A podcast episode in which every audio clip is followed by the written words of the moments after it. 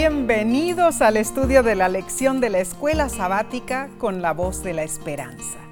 Nos gozamos en el Señor al compartir estos momentos contigo y esperamos que el refrigerio espiritual y las bendiciones que recibas hoy continúen haciendo eco en tu vida siempre.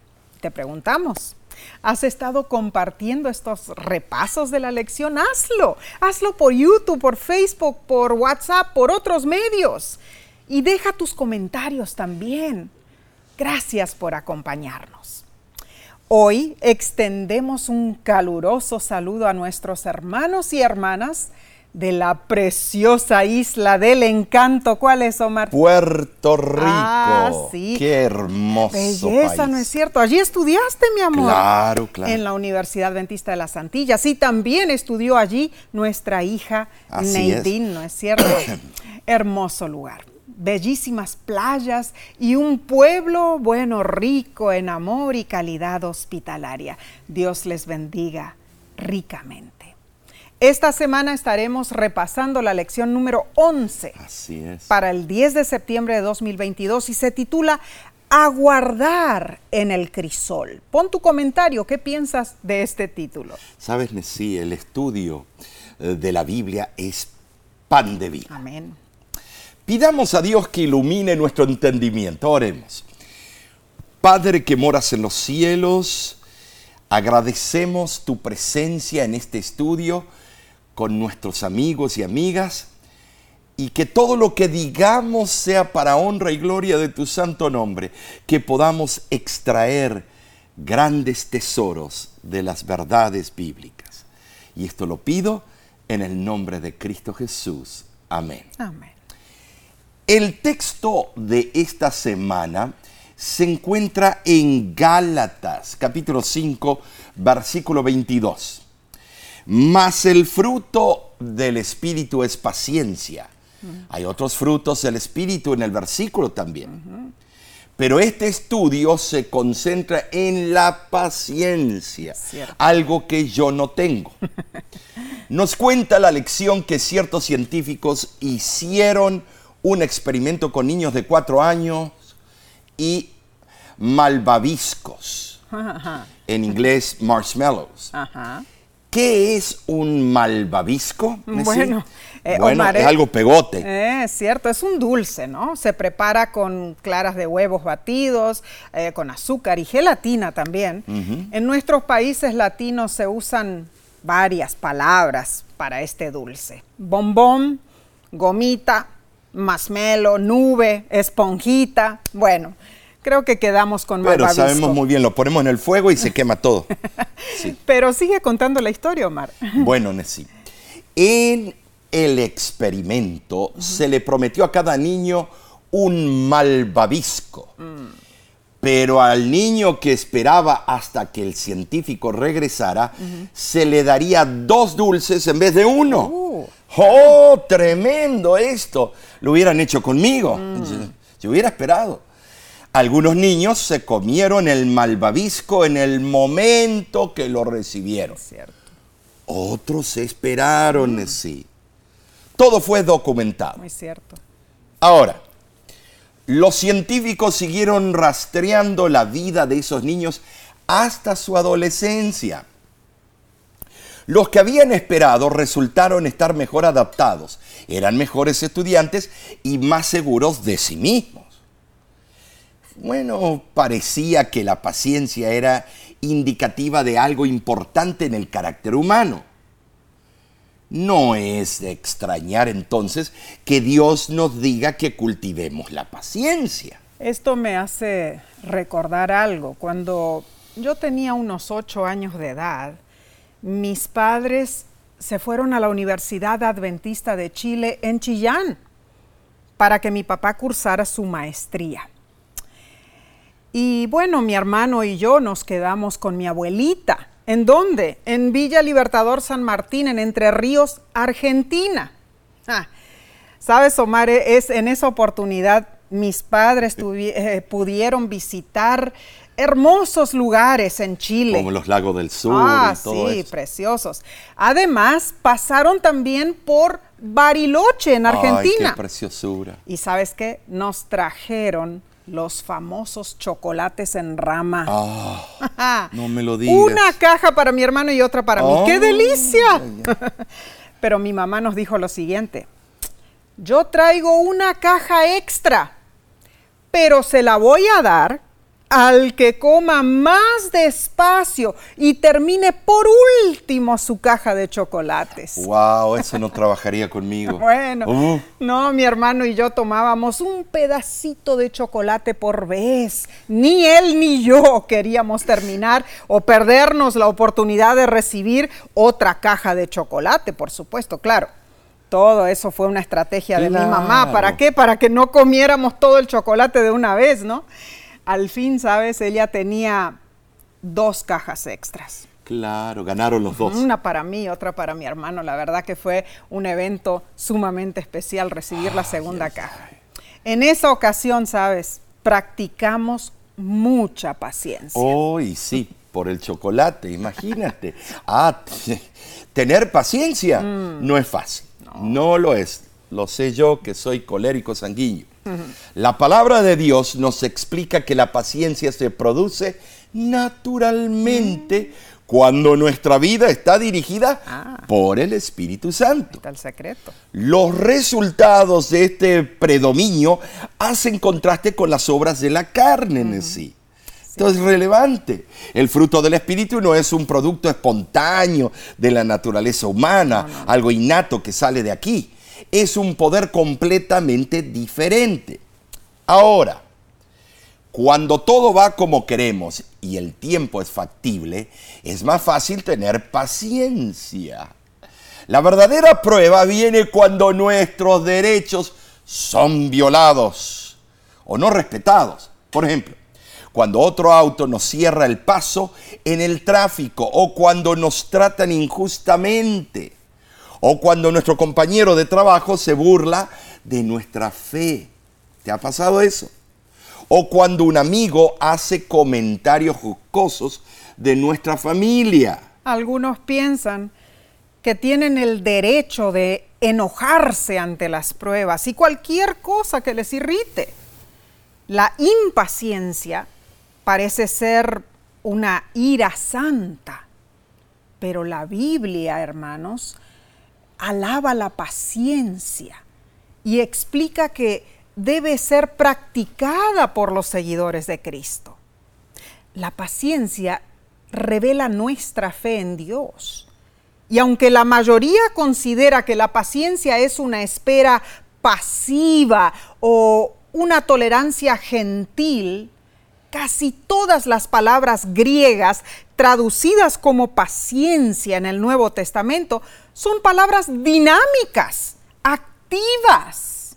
Bueno, Omar, consideremos, por ejemplo, eh, Hebreos Muy 12.1. interesante ese concepto. Es cierto. Paciencia, palabras activas. Palabra dinámica. Hebreos 12.1 dice, por tanto nosotros también corramos con paciencia la carrera que tenemos por delante. Correr es actividad. Bueno, correr la carrera de la vida, esperando pasivamente los empujones que nos retrasan o tolerando gentilmente a los tramposos, Omar. No, por supuesto que no. Bueno, La palabra traducida como paciencia aquí significa perseverancia. ah, Un cristiano corre la carrera pacientemente, perseverando a través de las dificultades. ¿Sabes? Sí, en la Biblia la paciencia persevera hacia una meta. No es un tiro loco al aire. no, no, no. Persevera en medio de las pruebas, Ah, wow. en expectativa por el cumplimiento de una promesa. Tremendo. Esto es increíble. Ah, Omar, sí lo es. Esta semana, hermanos, estudiaremos el más difícil de los crisoles, el crisol de la espera. Y contestaremos las siguientes preguntas. ¿Por qué a veces tenemos que esperar tanto tiempo por las cosas que deseamos? ¿Qué lecciones podemos aprender sobre la paciencia en el crisol? Bien, analicemos entonces la sección del domingo 4 de septiembre titulada El Dios de la paciencia. Y hay que tiene paciencia con nosotros, seres Sí, lo rebeldes. tiene. Ahora, ¿qué te parece? Leamos Romanos capítulo 15, versículo del 4 al 5.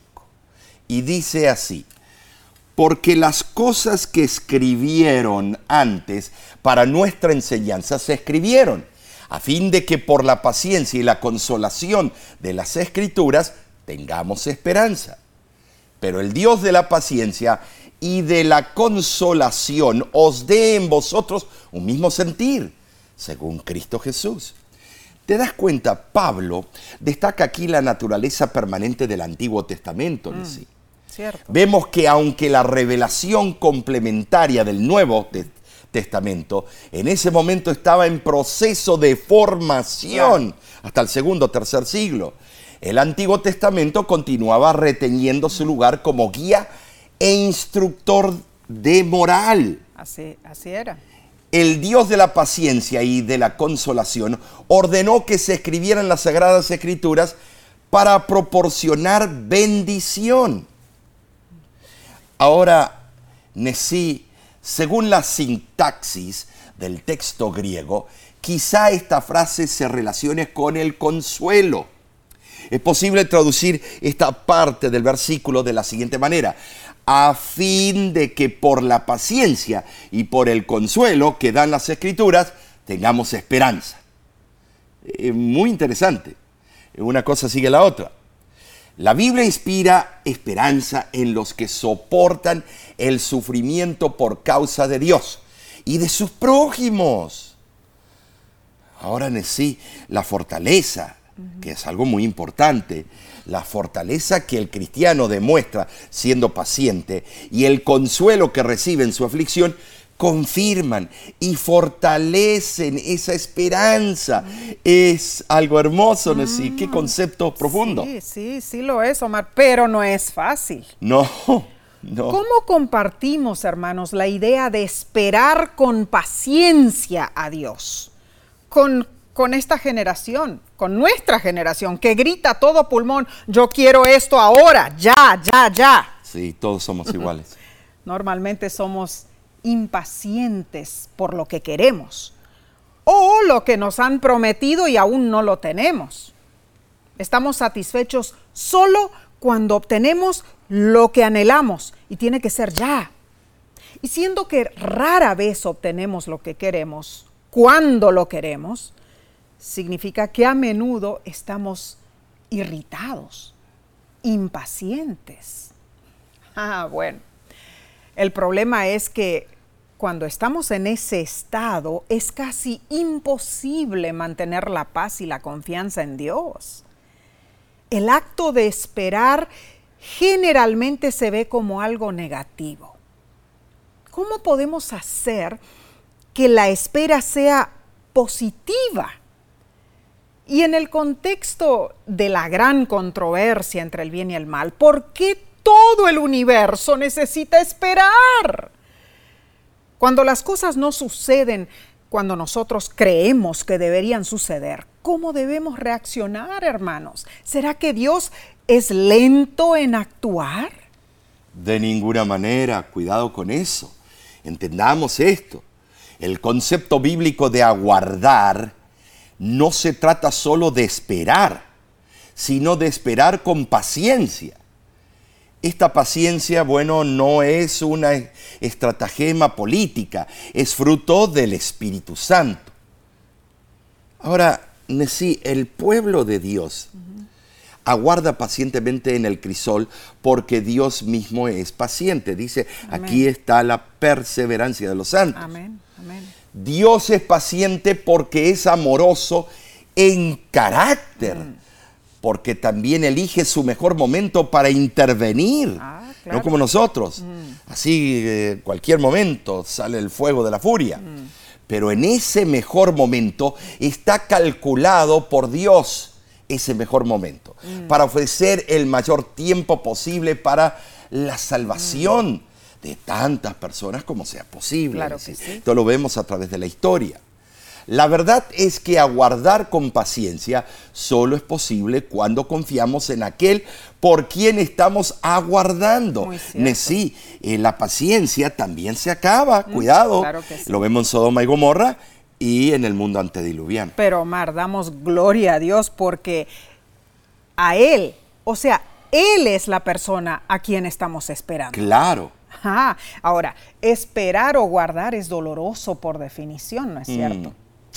Sí lo es. En hebreo, una de las palabras para esperar pacientemente en Salmo 37, 7 proviene de una palabra hebrea que se puede traducir de varias maneras. Puede significar estar muy afligido, estremecerse, temblar, estar herido, estar triste. Aprender a practicar la paciencia no es fácil, hermanos. A veces es la esencia misma de lo que significa estar en el crisol. Salmo 27:14 dice, aguarda Jehová, esfuérzate y aliéntese tu corazón. Sí, espera a Jehová. ¿Cómo podemos demostrar que la paciencia es, eh, bueno, una característica de nuestras vidas en Cristo? Bueno, sí. Primero podemos dar gracias a Dios. Usualmente nuestra reacción inicial es, ¿por qué a mí? Pero la Biblia dice que nos regocijemos en la voluntad de Dios. Cierto.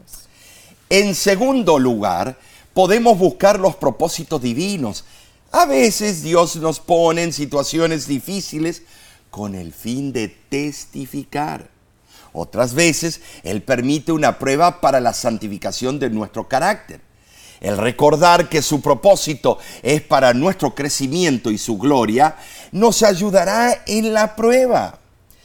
Y en tercer lugar, Nesí, podemos recordar sus promesas como la de Romanos capítulo 8, versículo 28, que dice, todas las cosas nos ayudan a bien. Cuando dice todas las cosas, incluye las cosas que prueban a lo máximo nuestra paciencia. Es cierto, Mari. La lección explica, mientras esperamos, podemos concentrarnos en una de dos cosas. Podemos enfocarnos en las cosas que estamos esperando o podemos enfocarnos en aquel que tiene esas cosas en sus manos. Así es.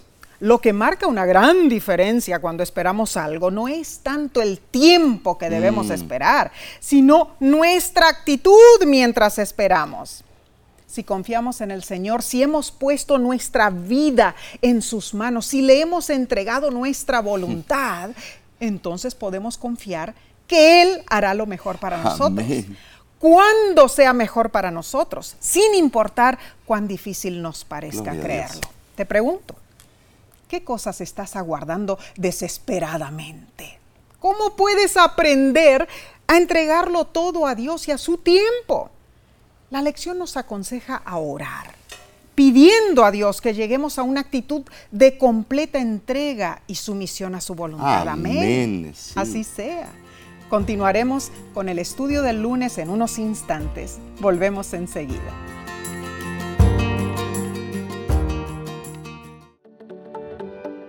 En nuestra aplicación puedes encontrar más contenido como este que te ayudará en tu vida espiritual. Lo puedes descargar visitando nuestra página web lavoz.org.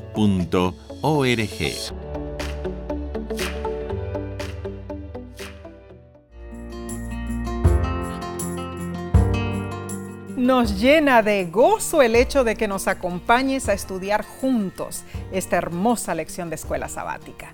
Sigamos indagando sobre este interesante tópico. Pasemos a la parte del lunes 5 de septiembre titulada Los tiempos de Dios. Ah, no somos pacientes. No, no, no. Nuestra sociedad no está diseñada para los que son pacientes. Cierto que no. No, queremos todo inmediatamente. ahorita mismo, en este momento. La comida del restaurante debe ser servida rápidamente. Mm. Los vehículos deben ser veloces. La atención al cliente debe ser rauda y eficaz. Así es. Todo está delineado para erradicar la opción de esperar.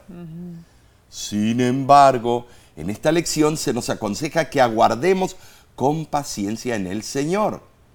Eh, Romanos 5, 6 y Gálatas 4, 4 mencionan los tiempos de Dios, porque Cristo a su tiempo murió por los impíos. Cuando vino el cumplimiento del tiempo, Dios envió a su Hijo, nacido de mujer y nacido bajo la ley.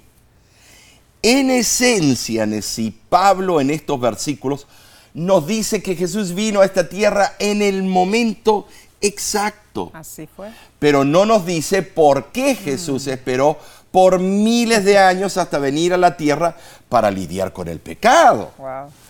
Tremendo. ¿Acaso el universo ya no tenía suficiente prueba de que el pecado era horrible en sí? Claro que, que tenía esas pruebas. Bueno, Omar, eh, durante miles de años Dios permitió que el intento de lograr la justificación por medio de las obras siguiera su curso. Pero los legalistas judíos y los más destacados intelectuales griegos y romanos no pudieron idear la fórmula para curar los males del mundo, ni tampoco salvar a los hombres del pecado y de la en muerte. este- en estos tiempos. Por el contrario, Omar, el pecado y la degradación habían llevado a los hombres a su máximo nivel de infamia cuando Jesús vino a esta tierra. Así es. Y mis hermanos, en muchos casos, los seres humanos se habían entregado completamente al dominio de Satanás. El mismo sello demoníaco estaba impreso en sus semblantes. Así se demostró ante el universo que la humanidad, apartada de Dios, nunca podría ser restaurada. Y a menos que el Creador impartiera algún nuevo elemento de vida y de poder, no había esperanza para la salvación del hombre. Ah, pero entonces llegó el momento decisivo, hermanos. Cristo vino a morir por nosotros. Y ese fue un tiempo señalado, porque era el tiempo predicho por el profeta Daniel en que moriría el Mesías, como lo vemos en Daniel capítulo 9, versículo 24 al 27. También era el tiempo debido porque las condiciones del mundo habían preparado el corazón de muchos para recibir con alegría las buenas nuevas del Evangelio. Ahora en sí, por todo el mundo había personas que se habían cansado ya del ritual interminable y vacío de la religión legalista y anhelaban, anhelaban ser liberados del pecado y de la rutina. Además, por la divina providencia, el mundo estaba unido bajo un solo gobierno, el mundo conocido. Eh, y tenían un solo idioma, el griego. Y el pueblo judío se había esparcido entre las naciones, haciendo posible una rápida difusión de las nuevas de la salvación. ¿Sabes? Cristo vino y murió cuando el mundo tenía la mayor necesidad de Él. Amén. En el tiempo predicho, Amén. en el momento cuando su sacrificio cumpliría mejor su propósito de revelar la justicia y el amor de Dios para la salvación, bueno, del hombre caído, Ah, como yo. Muy, como muy bien explicado en realidad. Es que en los concilios celestiales había sido determinado de antemano el tiempo de ese magno acontecimiento. Así es. Hermanos, el Mesías no solo vino en el tiempo indicado por la profecía de Daniel, sino que, como Mar explicó, vino en el momento histórico más favorable. La mayor parte del mundo estaba en paz bajo un solo gobierno. Los viajes por tierra y por mar eran, bueno, relativamente seguros y factibles. Las escrituras ya estaban disponibles en griego desde hacía unos 200 años y muchos estaban insatisfechos con sus religiones y claro, anhelaban conocer la verdad. Dios no pudo haber escogido otro lugar, ni otro tiempo más adecuados para cumplir su promesa de un Salvador que ese momento, en ese periodo de la historia. Bueno, quizá todo esto te lleve a preguntarte, ¿por qué Jesús está demorando tanto para regresar por segunda vez? Piensa Bueno, de esta manera. Por ejemplo, en la profecía de las 70 semanas de Daniel capítulo 9, la profecía que señala a Jesús como el Mesías, el ungido, ¿cuánto tiempo duró ese periodo? ¡Ay! 490 años. Esto nos debería aclarar nuestras dudas acerca de aprender a esperar en el tiempo de Dios, incluso cuando ese periodo toma lo que nos parece un largo tiempo. Ahora de sí, la lección menciona que hay muchas razones espirituales que son importantes, por las que experimentaremos tiempos de espera. Mm, cierto. Primero, la espera puede reenfocar nuestra atención lejos de las cosas terrenales y volvernos a Dios. Ojalá que así sea. Y en segundo lugar, la espera nos permite desarrollar una imagen más clara de nuestros motivos y deseos. En tercer lugar, la espera construye perseverancia, resistencia espiritual. Wow. Esto es tremendo, Nessie. Así es, Omar. Y en cuarto lugar debemos mencionar que la espera abre la puerta para desarrollar fortalezas espirituales. ¿Como cuáles? es. Como la fe y como la, como la confianza. En quinto lugar, hermanos, esperar le permite a Dios poner otras piezas en el rompecabezas del panorama general. Y sexto, es posible que nunca sepamos la razón por la que tenemos que esperar. Por lo tanto, aprendemos a vivir por fe. Mm, tremendo. Te pregunto entonces, ¿se te ocurre alguna otra razón espiritual importante para que tengamos que esperar tanto tiempo? Piensa en lo que puedes aprender y lo que debes hacer para esperar con paciencia. Amén. Ah, bien, pasemos a la lección del martes 6 de septiembre titulada David, una lección objetiva sobre la espera. En Primera de Samuel, capítulo 16, versículos del 1 al 13, vemos que el joven David fue ungido por Samuel para ser rey cuando era joven, ¿Cierto? todavía adolescente. Sin embargo, recorrió una larga trayectoria hasta llegar a ese puesto, ¿Cierto? desde los campos de su padre Isaí hasta el trono en Jerusalén. Mucho tiempo. Ahora, sin duda, varias veces David sintió que estaba en medio de un crisol. Fue ordenado a tocar música para calmar el espíritu turbado de Saúl.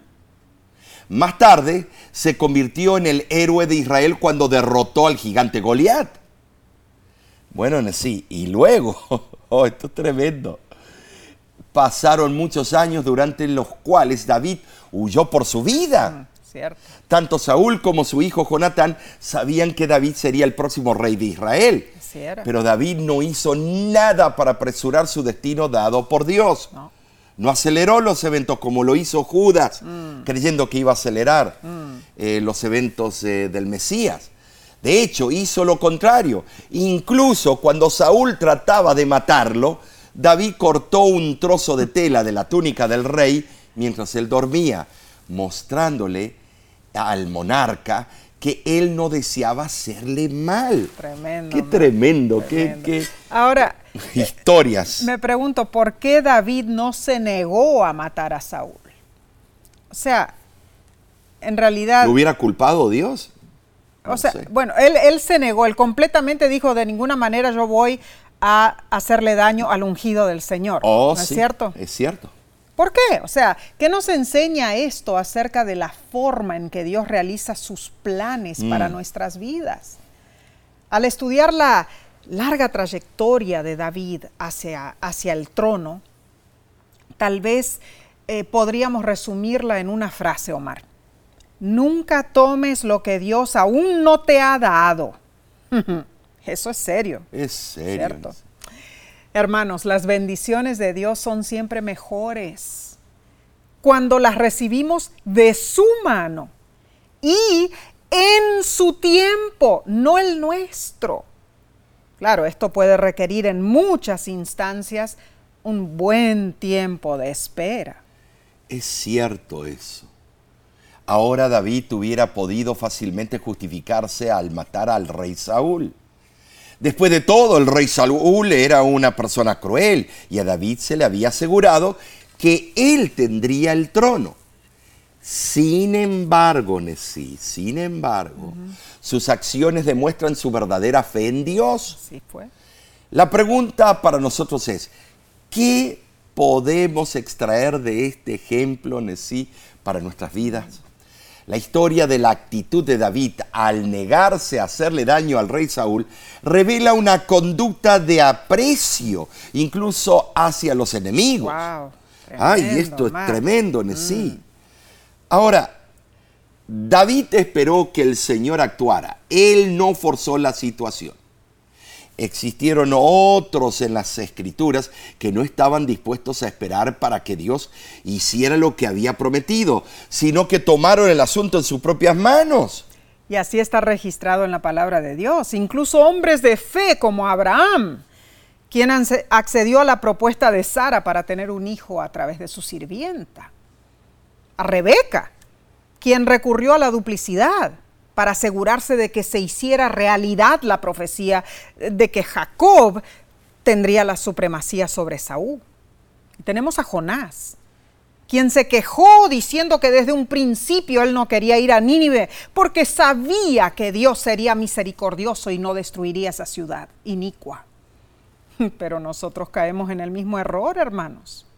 Omar, en lugar de esperar en Dios, ¿con cuánta frecuencia nos apresuramos? Nos apresuramos a la acción o huimos. Oh, sí. Es cierto que esperar no siempre es cómodo, hermanos, pero en nuestra relación con Dios es esencial. Ahora, nunca es fácil. No, no lo es. Hace unos años atrás me sucedió algo que marcó mi ministerio en sí. Yo había sido elegido para ser administrador de cierta asociación de la iglesia adventista. ¿Recuerdas? Recuerdo. Eh, lo pusimos en oración y la espera por la respuesta de Dios parecía eterna. Wow, sí lo fue. Un día se me acercó un, un hermano laico de mucha experiencia y me dijo con sinceridad que él no me veía en ese momento listo para tomar esa posición y me recomendó esperar el tiempo de Dios. Recuerdo eso. Él añadió que estaba seguro que Dios tenía mejores cosas para mí y para mi ministerio en el futuro. Fíjate, Nesí, que ese hermano tenía razón.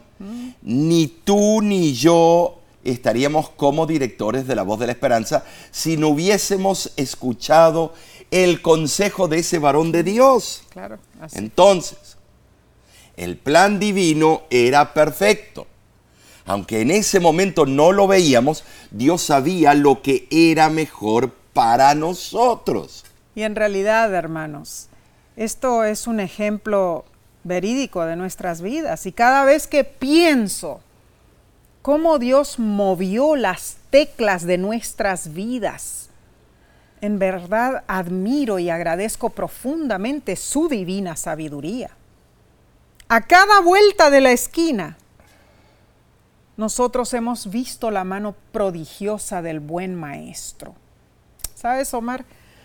Yo no sé, yo mejor digo, Señor, haz lo que tú veas mejor, cuando tú veas mejor, porque además de que Él no se equivoca, Omar, Él sí. Él siempre nos ofrece una mejor opción. Cuán importante es tener paciencia, Ya, no te Omar. y, y eso es lo que nos falta mucho, ¿no es cierto?, en nuestro caminar en esta vida. Estoy de acuerdo en, sí, eh, en todo. Y en forma personal reconozco esa necesidad de paciencia en mi vida. Yo soy muy impaciente. Elena de White, en el manuscrito 75, en 1893, escribió con acierto lo siguiente. Si educamos nuestras almas para que tengan más fe, más amor, mayor paciencia, una confianza más perfecta en nuestro Padre Celestial, tendremos más paz y felicidad a medida que enfrentemos los conflictos de esta vida. Esto es claro, Nessie. Sí es, sí lo es. Debemos tener más fe, amor, paciencia y confianza en quién? En Dios. Mm, así es, Omar, amén, amén. Así sea, en cada detalle de nuestras vidas. Así es. Muchas veces dudamos, ¿no es cierto? Pero Dios tiene planes que a veces son muy diferentes de los nuestros. Oh, sí. Y en el ámbito cósmico, de alguna manera Dios tiene que esperar y dar tiempo. ¿Para qué? Para que se demuestre la verdad a lo largo y ancho del universo. Todos tienen que saber que Él es un Dios paciente, Omar, Así es. que ha dado suficiente oportunidad, ¿no es cierto? Siendo así, hermanos, nosotros también debemos esperar pacientemente para esa eventual y certera reivindicación de la verdad y la justicia. ¿Cuándo pasará, Omar? ¿Tendremos que esperar cuántos años más? Bueno, no sabemos, No pero sí están los marcadores del tiempo. Claro que sí. Están las señales. Y Nos sabemos estamos que, acercando. oh, que ya, ya están las puertas. Pero con paciencia debemos esperar. Con paciencia. y Pero dice con paciencia decir. dinámica, no sentaditos en Claro, el tenemos sofá. que predicar el evangelio a toda tribu, nación, lengua y Claro que pueblo. sí. Pero me impaciento. Oh. ¿Por qué? Porque eh, veo que la maldad sigue Ah, eh, creciendo y yo quisiera que ya el Señor venga. Pero el Señor vendrá, hermanos. Amén. Ah, este tema está interesantísimo. Bien, profundizaremos más eh, este estudio fantástico con el- la parte del miércoles. Y esto, hermanos, lo haremos en unos pocos segundos. Volvemos enseguida. No te vayas.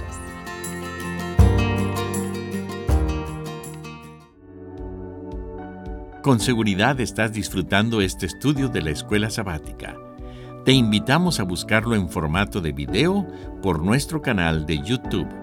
Lo puedes encontrar en youtube.com diagonal La Voz de la Esperanza.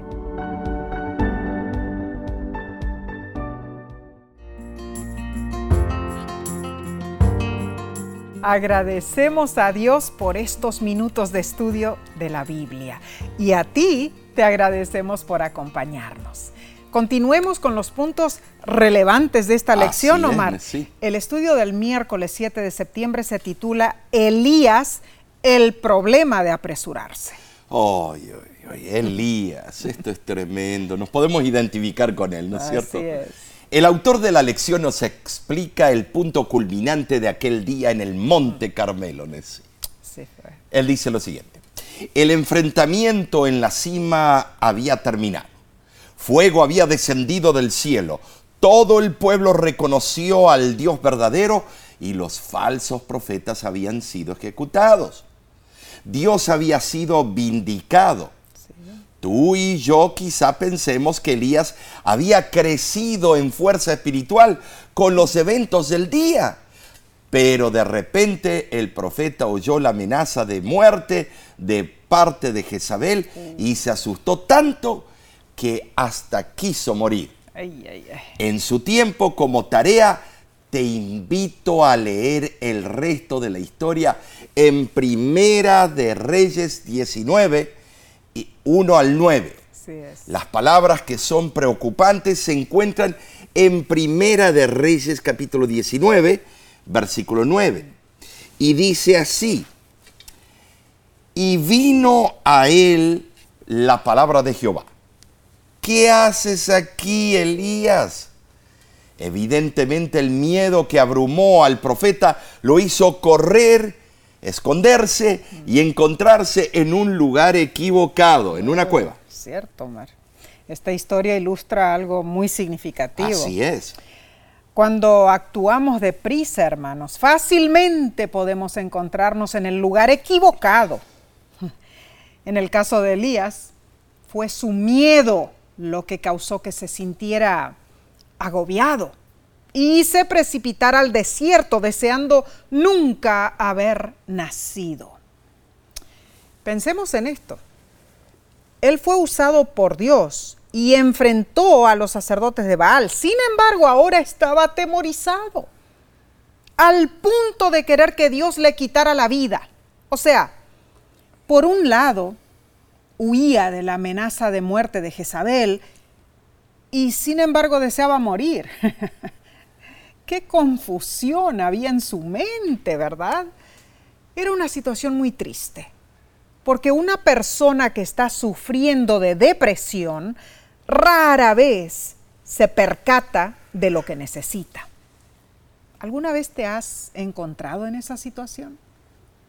Sabemos que al fin Elías se echó a dormir debajo de un árbol y Dios le preguntó, ¿qué haces aquí, Elías? Ay, Omar, Elías estaba en el lugar equivocado, es cierto. Y no era lo que Dios quería para él, lógicamente. No, no, por supuesto. Pero es fácil nosotros decirlo, en mm. teoría. Y si nosotros estuviésemos en, sus zapatos, ay, ay, ay. La Biblia menciona otros casos de decisiones precipitadas. La impaciencia de Abraham y Sara, la exasperación de Moisés al tocar la roca dos veces, el enojo de Jacobo y Juan cuando preguntaron a Jesús si debían hacer descender fuego del cielo. cierto. y en nuestro caso quizá haya otras cosas o excusas que nos hacen precipitarnos y equivocarnos. ¿sí? Entonces, en esas circunstancias no medimos las consecuencias de nuestras decisiones precipitadas, pero después nos lamentamos y lloramos amargamente. Ah, debiéramos pensar en usar la medicina preventiva. Me refiero a la sabiduría divina Cuán cierto, hermanos. La ambición, la ira, el miedo, la falta de fe, todo eso y más puede hacer que nos apresuremos a estar donde no deberíamos estar. Y nadie es inmune a este peligro, ni tú ni yo. Pero la clave es cultivar la confianza y fe en Dios porque sabemos que Él nos ama y Él quiere lo mejor para nosotros. Ahora, claro, esto no ocurre automáticamente, hermanos.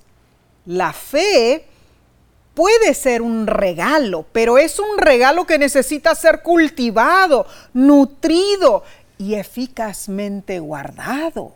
Esto es cierto. Sucedió que Elías estaba temblando de miedo cuando debía haber confiado en Dios. Elías estaba enfurruñado cuando debía haber estado alabando a Dios. Pero notemos el tierno cuidado del Padre Celestial para el deprimido profeta. La pregunta que le hizo, ¿qué haces aquí, Elías? Es la pregunta de Dios a todo cristiano derrotado por el temor.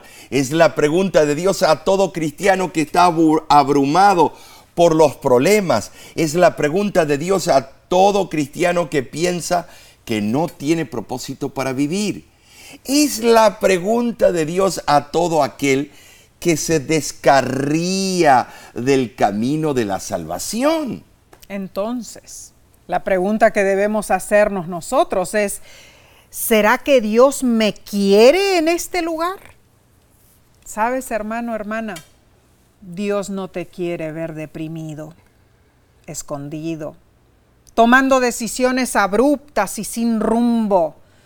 Dios no quiere verte sufrir. Dios no quiere verte preocupado y atormentado. Dios quiere verte marchando hacia adelante, avanzando, predicando el mensaje de salvación. Amén. Hermano, hermana, no te apresures a tomar decisiones precipitadas sin valorar las diferentes opciones que Dios tiene para ti. Ahora, sí, piensa en la última vez que tomaste una decisión precipitada. Mm. ¿Qué te faltó para valorar las alternativas? ¿Qué te impidió hacerlo? ¿Qué repercusiones tuvo eso en tu vida? Te pregunto, ¿qué vas a hacer diferente a partir de este momento de hoy? Ayúdanos, Señor. Leo el consejo en Testimonios para la Iglesia, tomo 8, página 113. Eh, La única seguridad para no incurrir en decisiones precipitadas consiste en mantener el corazón en armonía con Cristo Jesús. No se puede depender de la sabiduría humana, sino más bien de la sabiduría del Señor. Amén y amén. Consejos certeros, así es, así es. Como sucedió con Elías, muchas veces podemos sentirnos confundidos, desanimados. Así es. Y actuamos precipitadamente, pero esta historia nos muestra que Dios se relaciona íntimamente y personalmente con nosotros. Él suple nuestras necesidades, Él nos anima, Él nos instruye en cómo actuar y nos asegura que no estamos solos. Elías era humano y luchó con debilidades como nosotros. Sin embargo, fue usado poderosamente por oh, Dios, quien le dio la fuerza para poder seguir caminando. Y esa misma fuerza que levantó a Elías, te levantará a ti el día de hoy. Bien, qué hermoso, Omar. Prosigamos entonces. Así es. Prosigamos al estudio del jueves, 8 de septiembre, titulado Aprendamos a deleitarnos en Jehová. Bueno, eh, Salmos 37, 4 dice lo siguiente, y es muy interesante. Deleítate a sí mismo en Jehová, y Él te concederá las peticiones de tu corazón. Para deleitarnos, Nesí, en Dios, debemos vencer la impaciencia, porque al impacientarnos perdemos la perspectiva y la claridad de visión. Muy cierto. Lo que vemos los mejores antídotos para la impaciencia son confiar en Dios y mantenernos ocupados en lo que Dios valora. Muy cierto, María. En Salmo 37, David describe estar rodeado de personas que obran contra Dios y contra Él. Así es. Cuando nos hacen daño, hermanos, tendemos a enojarnos y buscar venganza, ¿verdad? Pero David nos aconseja, no debemos preocuparnos por el aparente triunfo de los impíos. Salmo 37.4 presenta cuatro reglas para mantener, bueno, la paz mental.